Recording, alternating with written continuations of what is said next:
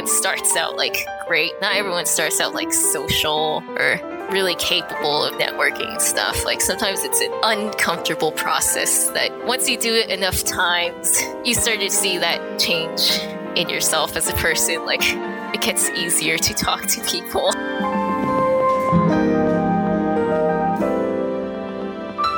Hello and welcome everyone to Straight Ahead, an animation podcast where we spotlight rising black, indigenous, and people of color who are the future voices of the animation industry. I am Raymond Dozalanda, one half of your co-host. And I'm Yuki Okamoto Wong, the other half of our whole host. Our guest this week is Grace Villaroman. She is a Filipino American artist working as an animator at Sony Imageworks in Vancouver, Canada. Would you mind telling us a bit more about yourself? Hi guys, thanks for having me. I'm Grace. I grew up in Anaheim, California, the place where Disneyland is. I'm first generation. My parents came from the Philippines and I was born here. And I went to college at San Francisco State University. While I was in the Bay Area, I interned at Pixar as a character animation intern in 2018 and 2019. And now I work at Sony Pictures Imageworks in Canada. And the way we'd like to start off on Straight Ahead is by playing a little game called In Between. We're going to give you two similar choices, and then you have to choose in between the two of them, and then let us know why. Okay. Cool. I'll start us off with the first question. Which overbearing dad would you rather deal with?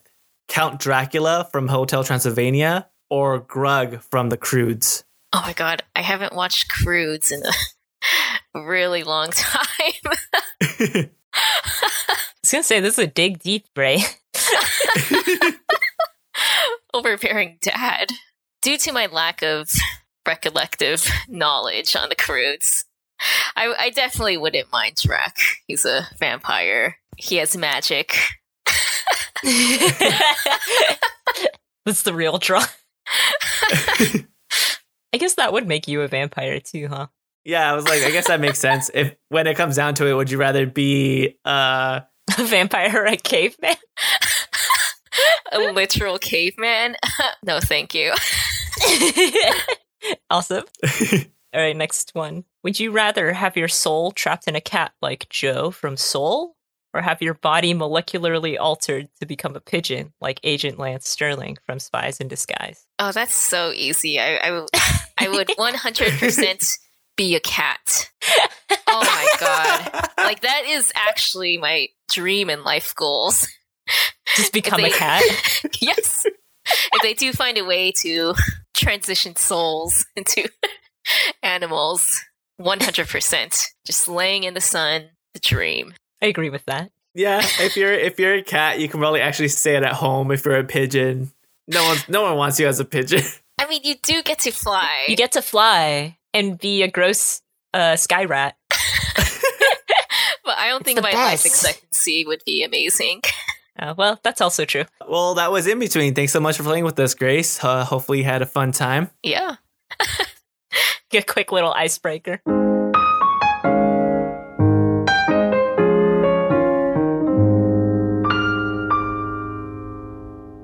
What do you do in your role as an animator at Sony Pictures Imageworks? Well, as you would imagine, I do the animations. Of course, over here it's 3D character animation. They don't do the 2Ds over here. If you don't already know what 3D character animation is, you're pretty much responsible for moving the 3D models. You receive layouts, you receive the general positioning of the characters in the scene. They do the camera work and layout. So mm-hmm. that's not something you worry about. You just have to worry about the acting of the characters and their posing and their movements. And a lot of it is just bringing life to the character by making some acting choices. That's pretty cool. It's really awesome that you get to kind of bring like acting and life to like the characters because when you first get it, it's like 3D and like they're just literal dolls. But you guys get to bring the life and the charm into the characters. Um, so I guess I kind of want to ask is that how do you feel like working on an established franchise like Hotel Transylvania? Because you're currently working on uh, Hotel Transylvania 4, correct? Yeah. Do you actually find it easier animating characters that have already been established, or is it harder for you to kind of stay true to the character when animating something like, again, something as established as Hotel Transylvania? Well, what I think is it's not hard for the animators to animate it because you have like a hmm. wealth of reference. Three movies to look at, the directors and the supervisors already know exactly how the characters are. So on the front of getting like notes and feedback, it's fairly easy to stay in character when when everyone really has a deep understanding of these characters already. I think with franchises, it, it seems to be a harder thing to work with established characters story, I'd assume, because making a believable or good story to continue that franchise sounds really hard.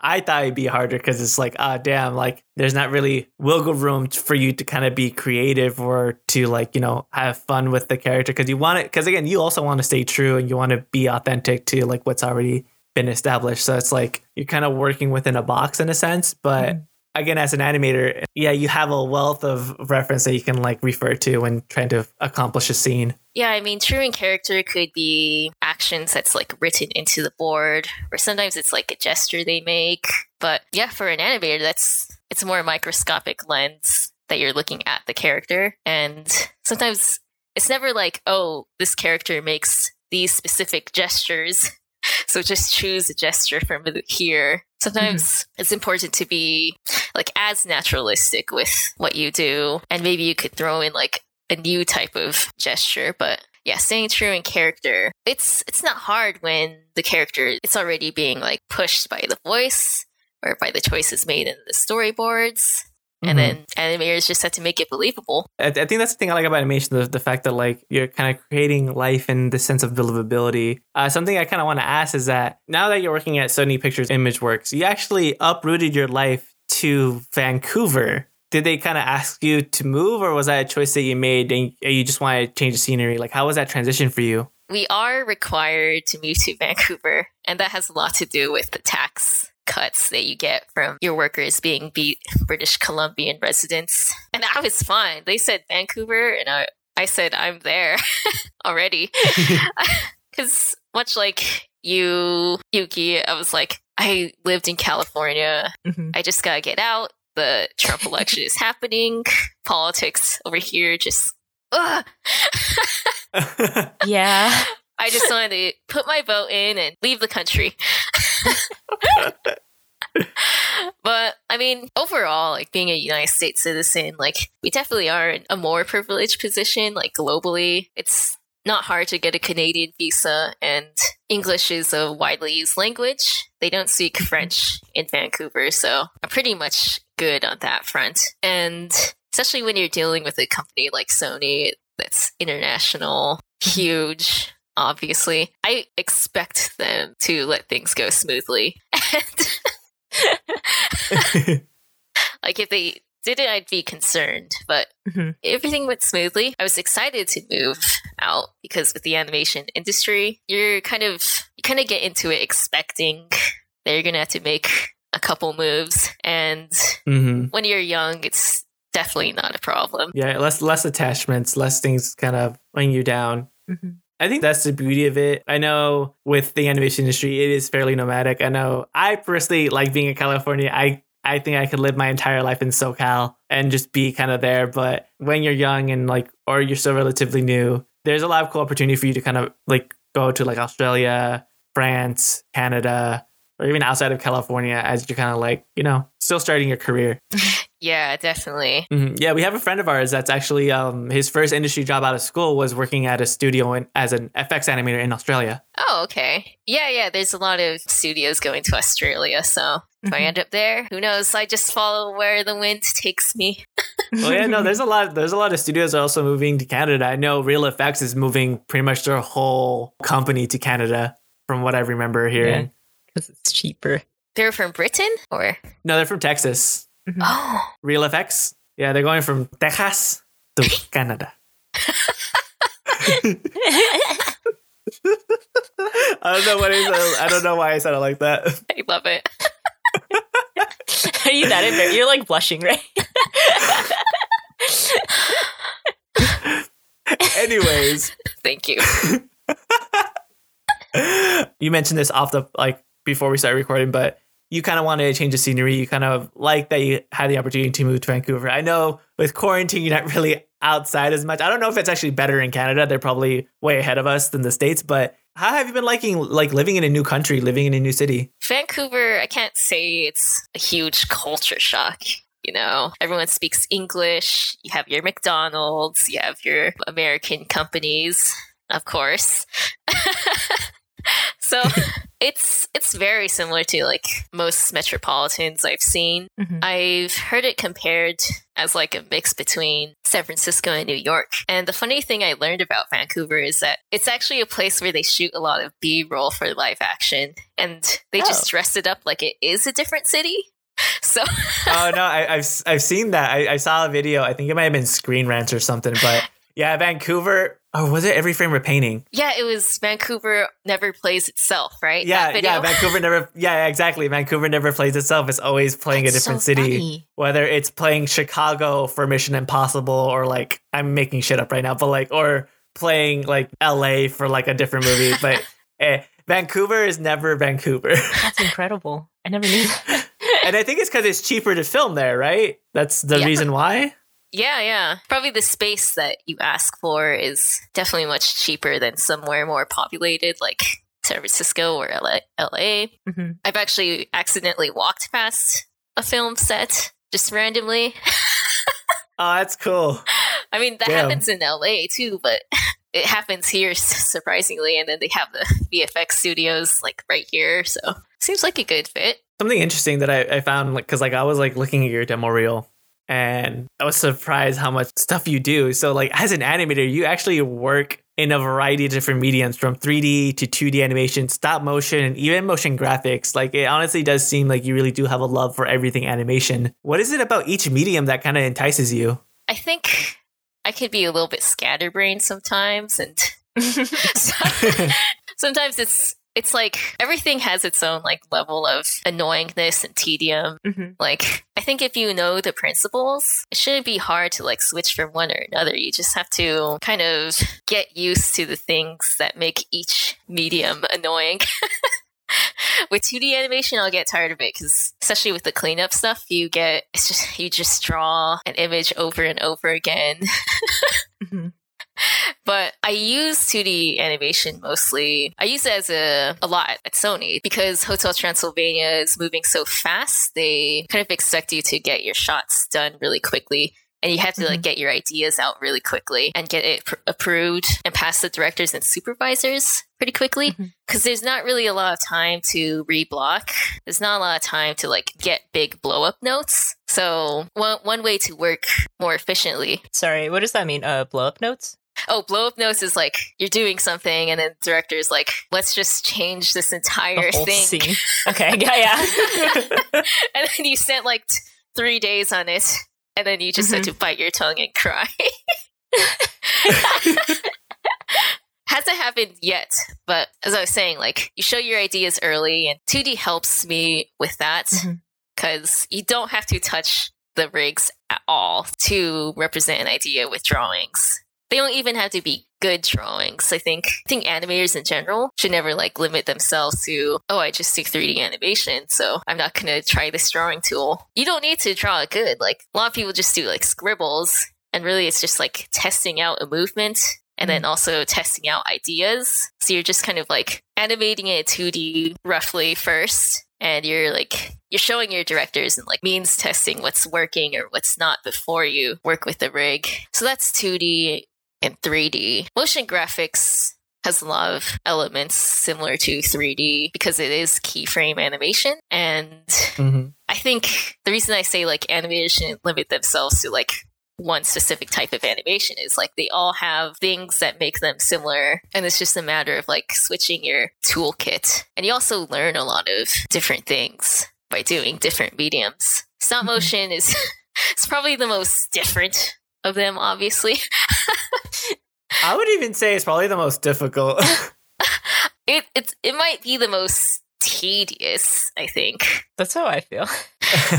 Yeah, it, it has its similarities to 3D, where you are you are actually literally working with a puppet with the Mhm. rig. It has some intersection with live action too, because you're working with the camera. It's really fascinating. Like it's very physical. Like I was helping Phil Tippett out. If you don't know Phil Tippett, he animated the walkers in Star Wars. This is before visual effects was 3D or done on a computer. Like they Mm-hmm. they would make the creatures by doing stop motion. And the reason I love his work, he was working on this stop motion short called Mad God, which is this amazing, like horror, gruesome little short.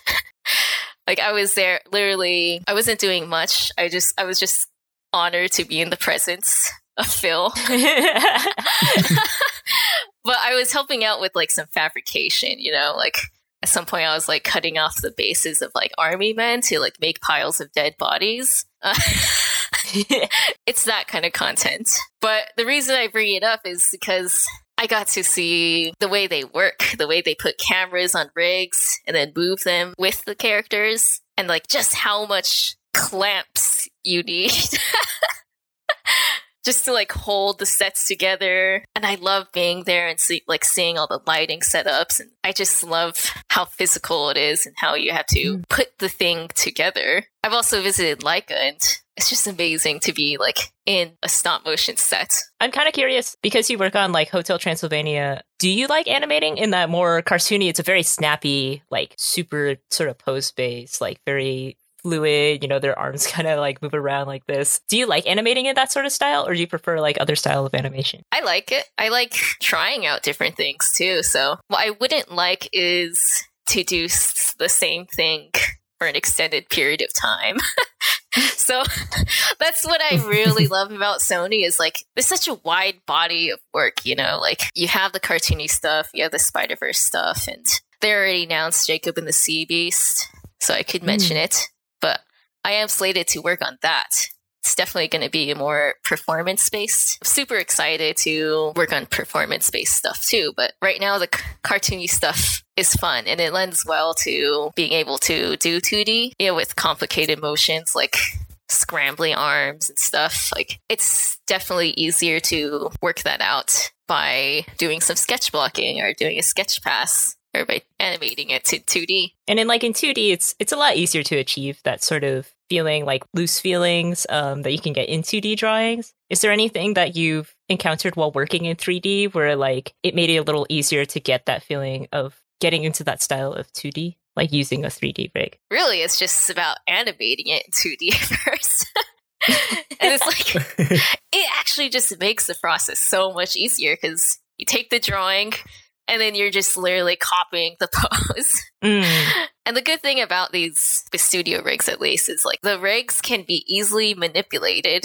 They've worked with these characters for a really long time, so their technology as far as like pushing them visually is is pretty good. I know in the first Hotel Transylvania or the all of them really directed by Genndy. Mhm. Genndy was known to like do these like crazy drawings over the characters and he didn't care if it was 3D or not. He was just like, do this. oh my god, I love Genndy's work. He he's super experienced. He knows exactly what he wants out of like visual pose. So all the way from Hotel One, they had to to work with that.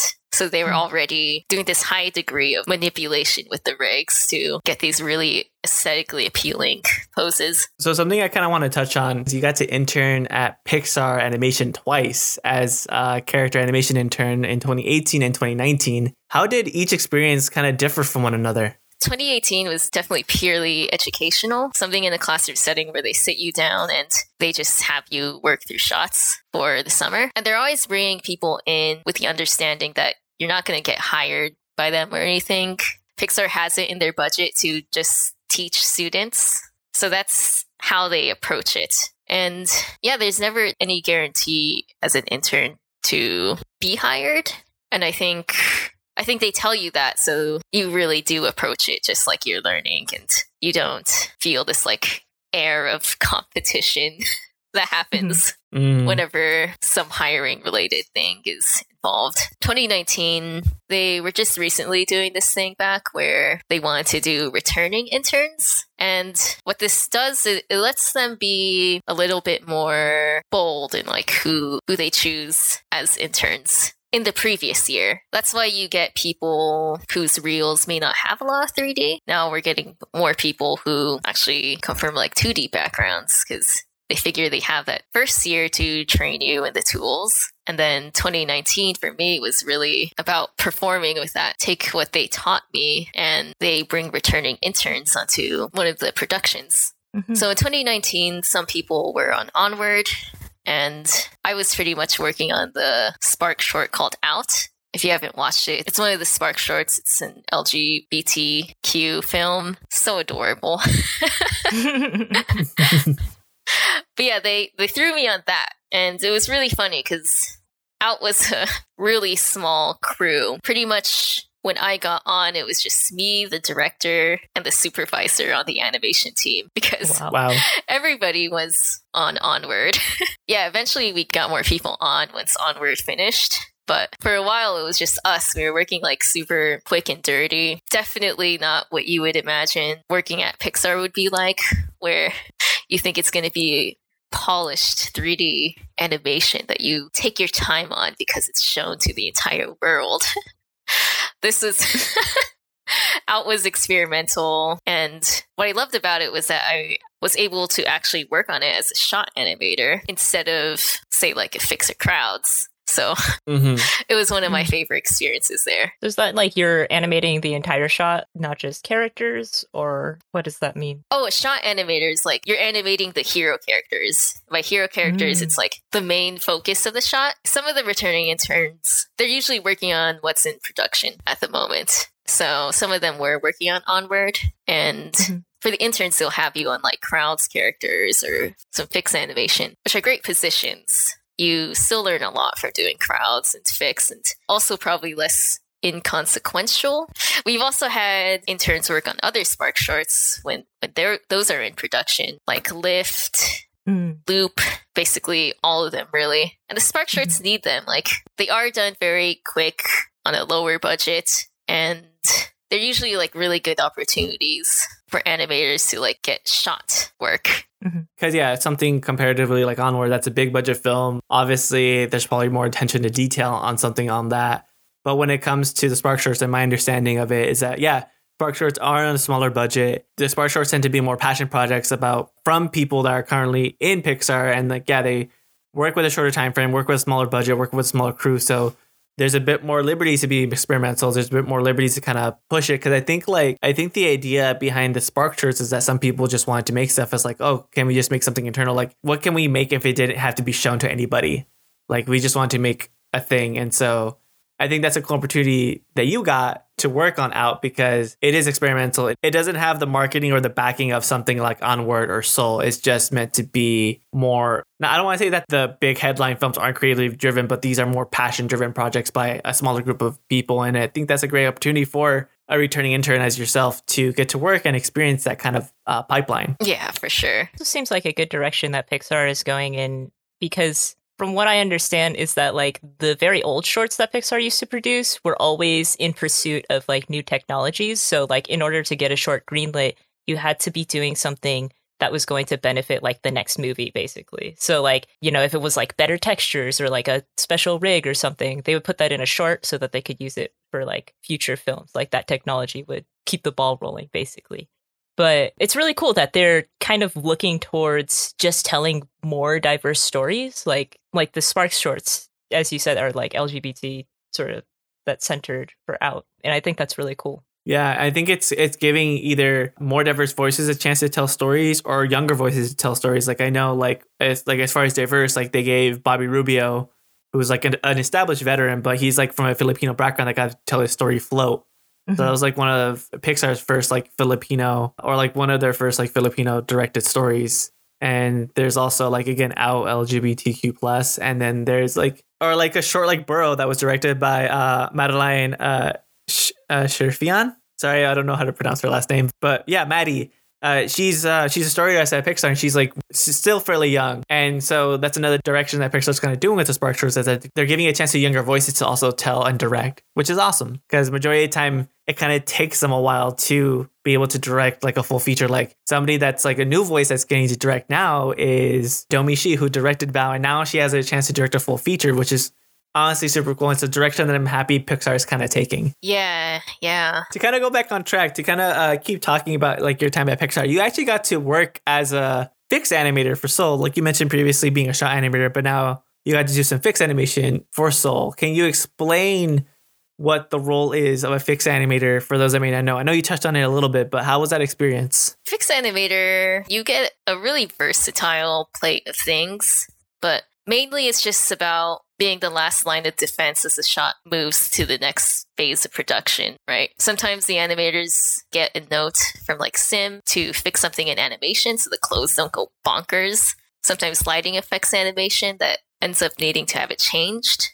Or sometimes the animator just doesn't want to polish their shot and move on. Or sometimes they get late notes from a director that either are small or changes the entire shot. yeah.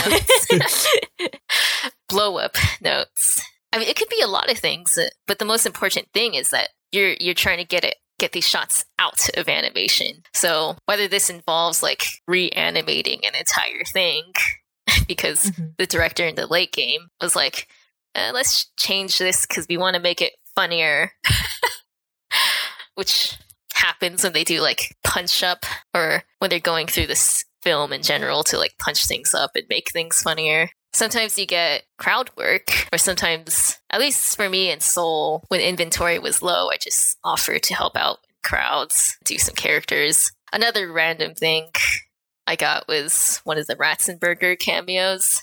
So he's a he's the voice of Mr. Potato Head. This isn't obvious to most people, but usually they like to like throw him in mm-hmm. in each Pixar mm-hmm. movie as a little cameo. So just random stuff like that that trickles down to us. Is a fixed animator for those that may not be too aware? Is that kind of like also like an entry level position for somebody that wants to be a character animator at, at Pixar, or does fixed animator tend to be like an entry level for people out of school? You might see more crowds positions opened. I see a lot of like interns hired who will end up being a fixed animator, but I think more often than not, the entry level position is crowds. Maybe I'm wrong. Mm. but that's just my observation. I don't think I see fixed animators listed as much in general for most studios. Yeah, like I didn't know. I didn't know if like fixed animator was specific to Pixar or whatever, but I know like different studios have their own different entry level positions. Like for example, like previous guest that works at Lucasfilm, he's in the entry level story artist position, but his title is associate story artist. And then again, other studios have storyboard revisionist, which is also an entry level for like story artist. So like different studios have their own like different different entry levels. Like even Pixar, there's a story resident, so there's no story revisionist, there's no story associate. It's a story resident. So every yeah every studio has their own different terminology or entry level positions. But I was just curious on the animation side. Mm. Yeah, if you're not an intern, I usually I usually see new people get into crowds. But they're again they're interchangeable, and it's also a good way for them to hire the interns and kind of like let them learn a little bit more past the internship. Because what benefited with me was getting really technical about animation. There are just technical stuff to look out for, like intersections, or one of the most beneficial things for me was usually fixing lip sync.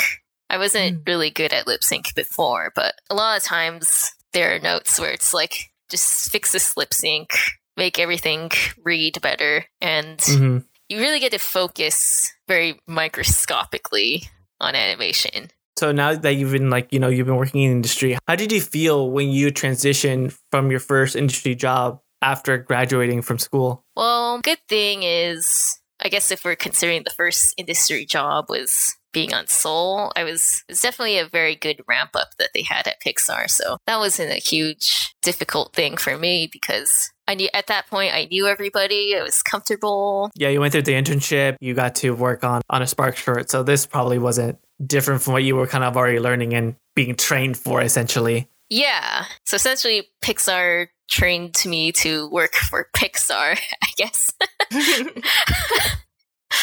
but I might consider Sony a big step up because now I get to be a, sh- a shot animator for a completely different company, and it's it's been really interesting, like learning how they do things differently. But I definitely prepared myself for transitioning to Sony because in between Pixar and Sony, I was doing a bunch of random gigs. I was freelancing on some cinematics for Oddworld for the PS5. Um, I oh, was cool. taking classes. I was I was working with an advertisement company that required me to dabble in texturing, modeling, and teeny tiny bit rigging. But I was always continuing to learn and push what I can do. And it actually really helped to briefly get into a very generalist 3D position because, as it turns out, like modeling and sculpting is a huge thing for Hotel Transylvania. And just getting ready with that diverse skill set and doing a deep dive into Maya definitely helpful.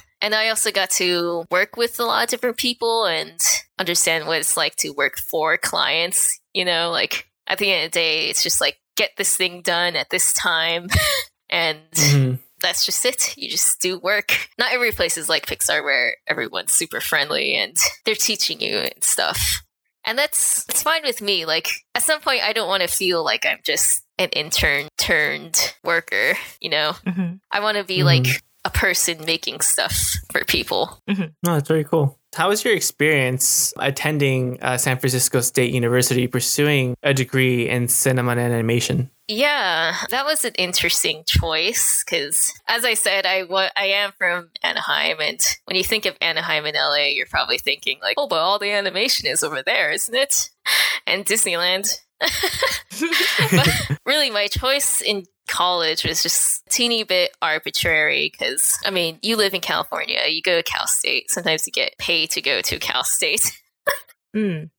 Because there's great like financial aid programs. But the choice to go to San Francisco was maybe just me as a person. Like I wanted to like push myself a little bit personally, get get out of my comfort zone, live further away from home, but not too far. And I also know that like San Francisco is my idea going to San Francisco is it's, it's this more like accepting place, a lot of different people and a lot of like acceptance of like LGBTQ people. Was there anything that you kind of found or anything that you did during your time at school that you found beneficial that you would recommend to other students? College is interesting and it's not for everybody. It was for me because I think compared to like online schools, content you learn could equal or the same, but the reason in-person college is is beneficial in general is because you you learn how to meet people and interact directly with people. Sometimes you get to network. This is probably more easy for people who go to like fancy art schools and stuff. But either way, like even the act of networking is really like building up yourself as a person. Mm-hmm. And the amount you learn in college is always going to be equivalent to the amount you're willing to put in. So even if maybe I was under challenged or or I couldn't take as a lot of like art classes because of weird like regulations or or because you have to take like GE courses for the first two years. Mm-hmm. mm-hmm. I was always just push pushing myself regardless. And when you're in a position where like not everything is like handed to you on a plate, public colleges and stuff definitely forces you to go out and put yourself out of your comfort. You know, like I, I would always, always try to find people who are doing projects. Sometimes I do like editing or motion graphics for people. And for assignments, I was always just trying to like find ways to do something extra, even if I'm not explicitly told to. Mm-hmm. But it really is just the amount of work you're willing to put into the art you do and the amount of work you're willing to put into yourself as a person. Believe me, I did not start out as a initiative person or go-getter and every time I put myself in uncomfortable positions. I literally it's it's so hard. Mm-hmm. like I get anxiety every time like right before a Zoom meeting. oh. It's not that bad, but mm-hmm. I just think it's important to be aware that like not everyone starts out like great. Not everyone starts out like social or mm-hmm. really mm-hmm. capable of networking stuff. Like sometimes it's an uncomfortable process that every time you do something different, you just have to like bite your tongue and like go through it and deal with it. Once you do it enough times, you start to see that change in yourself as a person. Like it gets easier to talk to people. Yeah, social skills are just skills. You just got to practice them. Yeah. Yeah. I guess they say fake it till you make it is mm-hmm. the saying. Other than that, San Francisco State University was a little bit different as far as the program itself it, it, definitely focused more on like experimental media having been under the cinema program you're just inevitably exposed to like more live action stuff and more films in general. Like I remember taking a documentary class, watching awesome documentaries, and just learning so much more about like things outside animation, which I think are all important. Like animation is a medium that is supposed to encompass like a lot of different things. So, Mhm. and you could bring your inspirations from anywhere. So just diversify those inspiration with different experiences like editing live action or documentaries. So actually something I kind of quickly want to touch on is that you're actually working on a side project with signing animation. Uh, would you actually mind talking a little bit more about that? I know what they're trying to do is kind of like kind of important in this space right now.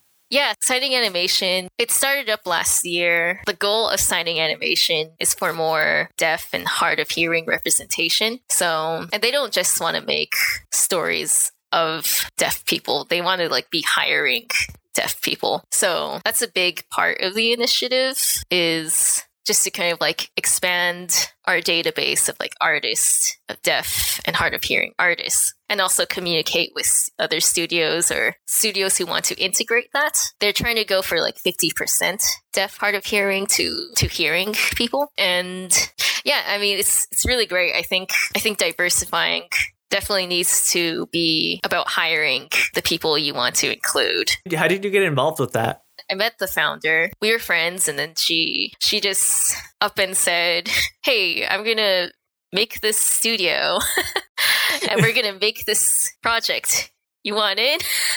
I was like, "Sure, I will help in any way." Like, I love the mission statement and I love that you are actually trying to prioritize the voices of deaf hard of hearing people instead of just like Mhm. shoehorning them in the way like some movies do. Mhm. And yeah, so I just offered whatever I could do. And I love being part of like small projects who are just like starting to like get up. It's just a really cool experience to see someone just decide one day to like start something. Yeah, I mean Mhm. it's it's really cool to see them like getting so much publicity and getting reached out to by so many places and people. It's it's like you start a small thing and you don't expect it to like get that big and then you don't expect the Kickstarter to raise forty thousand dollars in the first two weeks. But That's insane. yeah, Great.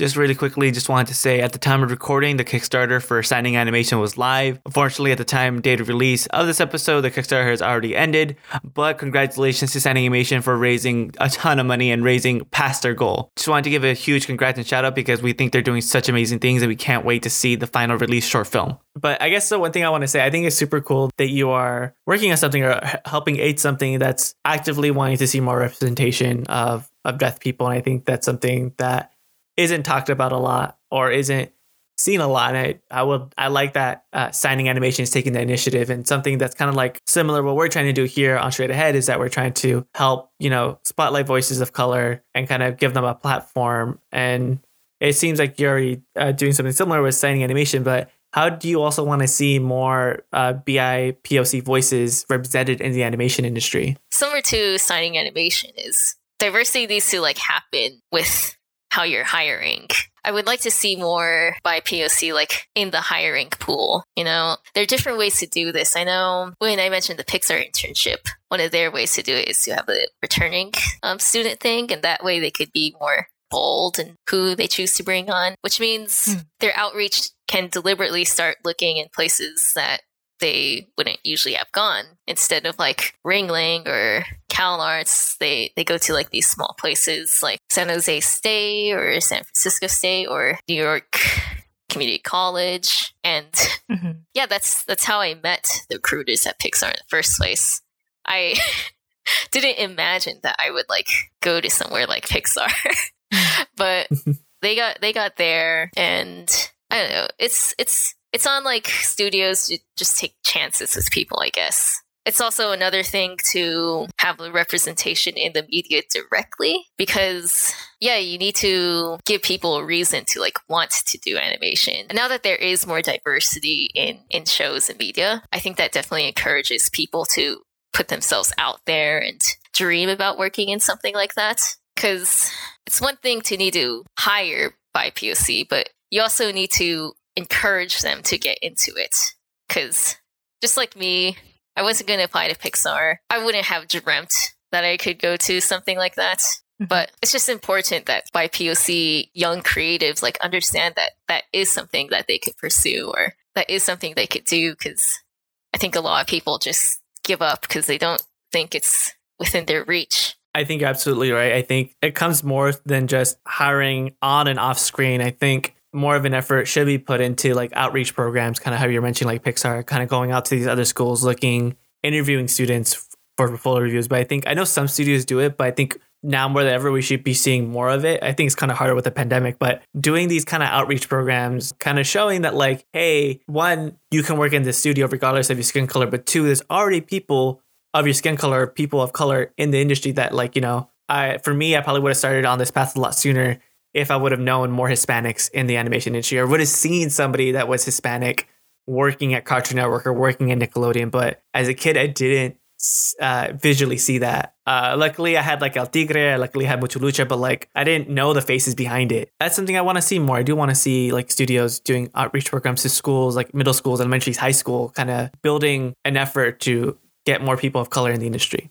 Yeah, yeah, definitely. Like I think it really helps to just see the people who work there themselves. I know it's hard to sometimes it's hard to even be in a position where you're ever exposed to a studio at all, you know? Like Yeah. like unless you go true. to like art school, maybe you don't see anyone directly who works in the industry or you don't get that much exposure. But I mean, it's really an inspiring thing when you see people of color and then when you see this process that's animation. Like you really fall in love with just the idea of like being in that studio setting. And it's definitely a comfort when I see other people of color in studio settings. Mm-hmm. And I have taught at a nonprofit before. It's called Baycat. They they usually do focus on young children from the Bay Area who go there after school. It's a it's a free program. Sometimes they don't have access to equipment, but it was so cool to see like these kids like really into animation. I just want to see more of that. I just want to see like kids being exposed to the process and like just understanding that this is a very tangible thing that you can do and just dream for it and just go at it. So for yourself, is there any future aspirations that you want to achieve in, in this industry? Clout chasing. yeah. I'm just kidding. I mean, if you wanna, you just go for it.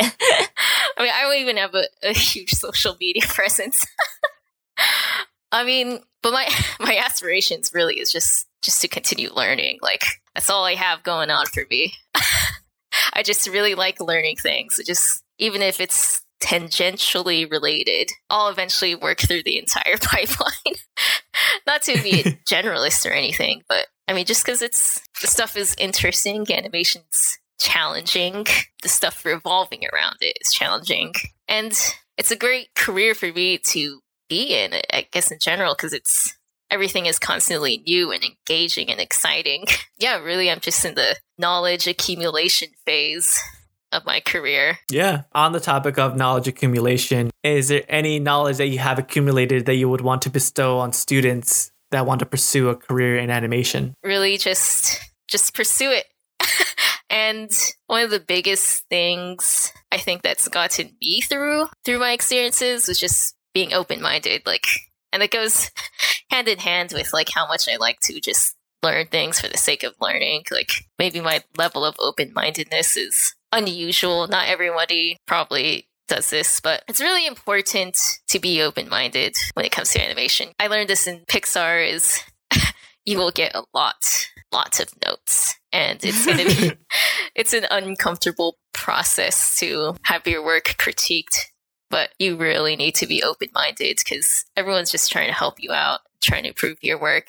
So sometimes people don't take notes into account or they get hurt when they put themselves out there. And that's mm-hmm. that's completely understandable. Like it's hard to be in a creative field where you really are just putting something, putting yourself out there creatively. But it's like being open minded is just how you improve in general and just listen to people. And it's not just being open minded about your work, but just being open minded about people in general. I think animation is really cool because like it can encompass so many different experiences and perspectives sometimes you just need to find enjoyment just going out there, meeting people outside of animation. Yeah. 'Cause hmm It, it could be a little culty bubble sometimes. Yeah. oh, totally. but I mean, there's there's a world out there, and animators need to try to like represent a world. So it's good to like have experiences like outside of your work, which is funny because I think that was kind of one of the themes in Soul. it's just stop focusing so much on your work and just live a little. Mhm. yeah, experience life. Well, thank you so much for joining us today. Where can our audience find you? And is there anything else you want to plug at this time? Yeah, I mean, you could find me on LinkedIn. Definitely check out Signing Animation, support them, follow them. You could find them on Instagram at Signing Animation, just signing underscore animation. Um, give them your support. Honestly, support them more than supporting me. but but yeah, thank you for having me. Hopefully, there's some stuff in there that's helpful.